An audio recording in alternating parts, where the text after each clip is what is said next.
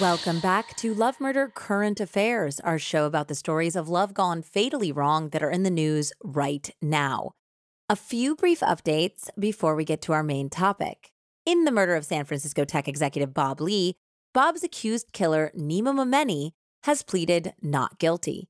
He also appeared in court on Wednesday where he had a disagreement with his attorney about the date for his preliminary hearing. His attorney had wanted to move the date back, but Momeni disagreed and will be back in court on Tuesday, May 30th. Additionally, court filings released nine new security camera images from the night of Bob's murder, including multiple shots showing Bob and Nima together in an elevator and then getting into Nima's white BMW, as well as shots of Bob desperately trying to flag down cars near the crime scene after being stabbed. In the murder of Eric Richins, even more dubious financial dealings from his wife and accused killer Kouri have come to light. Between 2015 and 2017, Kouri purchased at least four life insurance policies on Eric that totaled around $2 million. And Eric didn't know about any of them. Authorities say that at the time of her husband's death, she was in debt to the tune of millions of dollars to her husband, the government, and even a moneylender. Last in our updates, Timothy Bliefnick, the man accused of killing his wife Rebecca after telling a family feud audience that marriage was his biggest regret, is officially on trial. On Tuesday, witnesses for the prosecution, including Rebecca's sister, Sarah Riley, took the stand. Sarah testified that Rebecca had told her that she was concerned that her estranged husband might actually physically hurt her. In September of 2021, Rebecca texted Sarah, If something ever happens to me, make sure the number one person of interest is Tim. I am putting this in writing that I am fearful he will somehow harm me.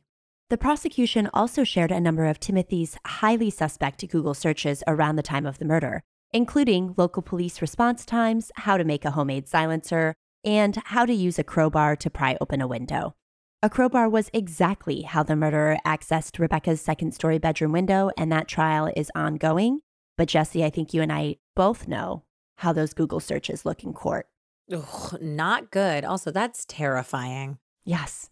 Ugh. In this week's main story, we head back to Utah, the site, of course, of the case of Eric and Kouri Richins for another unbelievable crime.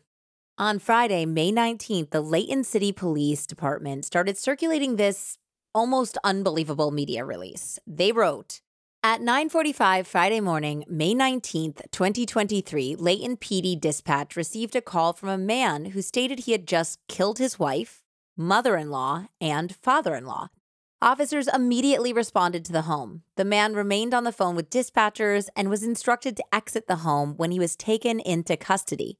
Officers then entered the home and located three deceased victims. Those victims were identified as Anastasia Stevens, 36 years old, wife of the suspect, Becky Stevens, 61, stepmother of the victim Anastasia, Donald Stevens, 73, father of Anastasia. The suspect was identified as 34 year old Jeremy Bailey. Jeremy Bailey and Anastasia lived at the residence where the incident occurred. Becky Stevens and Donald Stevens were Nevada residents who were visiting this address. In addition to the three victims, ugh, and I am sorry for all of you animal lovers out here, three of the family's dogs had also been killed. A motive for these crimes has not been determined yet, and the cause of death is still being investigated. This shocking note exploded around true crime communities, hitting the love murder discussion group almost immediately. Thanks to Amberlyn R. for recommending the case. The idea of a husband who has just committed this atrocity calmly calling the police and turning himself in is, well, horrifying. So, what have we learned so far about this unbelievable case? Local news outlet KTXV has been reporting extensively. On Saturday, May 20th, they wrote that according to the probable cause affidavit, Jeremy had been, quote, thinking of doing this a few days ago. What's surprising about this, Andie, is that he did not actually kill himself after this and was taken into custody because he had also written a terrifying message on his wife's Facebook page earlier. He wrote, Massacre suicide. Jeremy Bailey just killed everyone. Becky Stevens, Don Stevens, and three of the four dogs, 1832 East Gentile Street, Layton. Dozens of Anastasia's friends started responding, asking her to call them to please let them know that she was all right.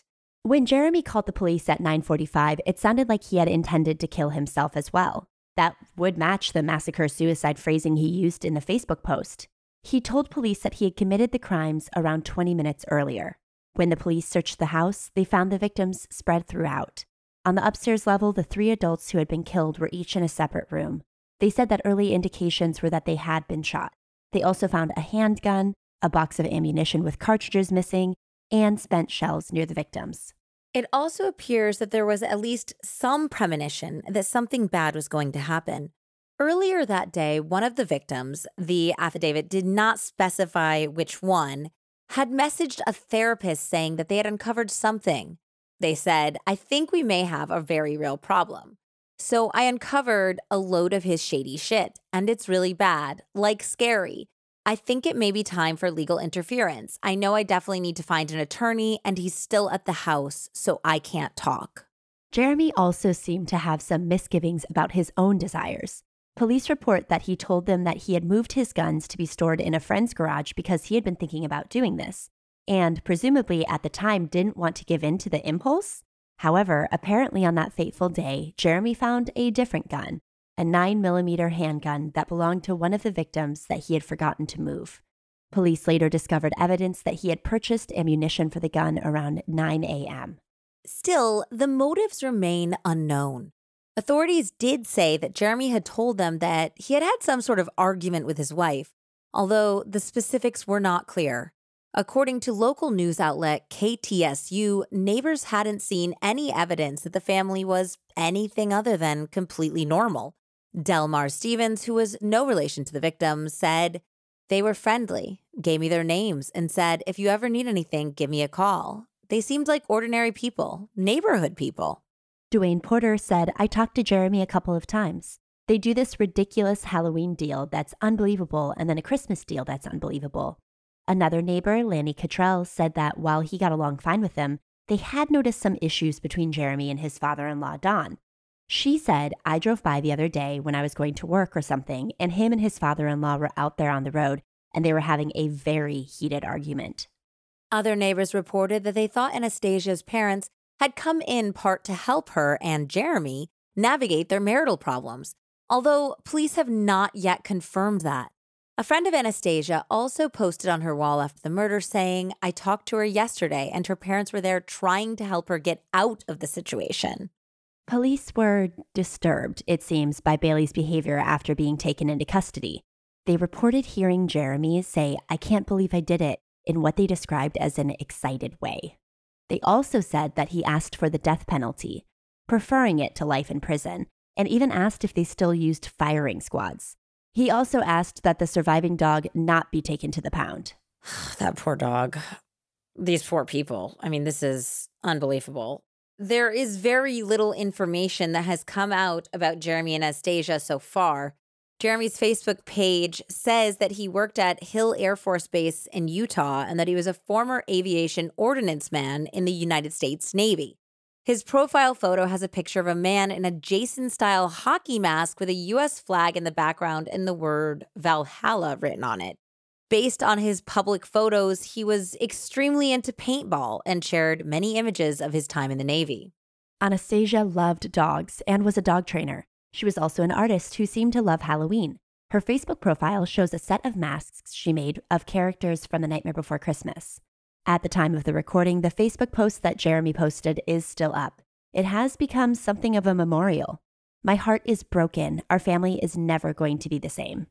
Another person wrote, I will cherish our memories together. You are such a special person. Still, another said, RIP Don. I sure had good times with you rebuilding that Jeep several times. Jeremy Bailey faces a slate of charges, including three counts of aggravated murder, three counts of felony discharge of a firearm, and three counts of aggravated cruelty to animals. He is being held at the Davis County Jail without bail. There are GoFundMe's. There's one for Anastasia and one for her father and her stepmother. We will absolutely include links in the show notes. Obviously, the loss of these human lives is more important, but I'm wondering with her being a dog trainer if that was some sort of retribution or revenge, or if the dogs tried to defend the family. Yeah, I don't know. He's just sick. In the very least, I'm glad that there weren't children in the home. Yep. Well, we'll continue to keep you updated on this and all of the cases we talked about earlier. Until next time, I'm Jessie Prey. And I'm Andie Cassette signing off for Love Murder Current Affairs.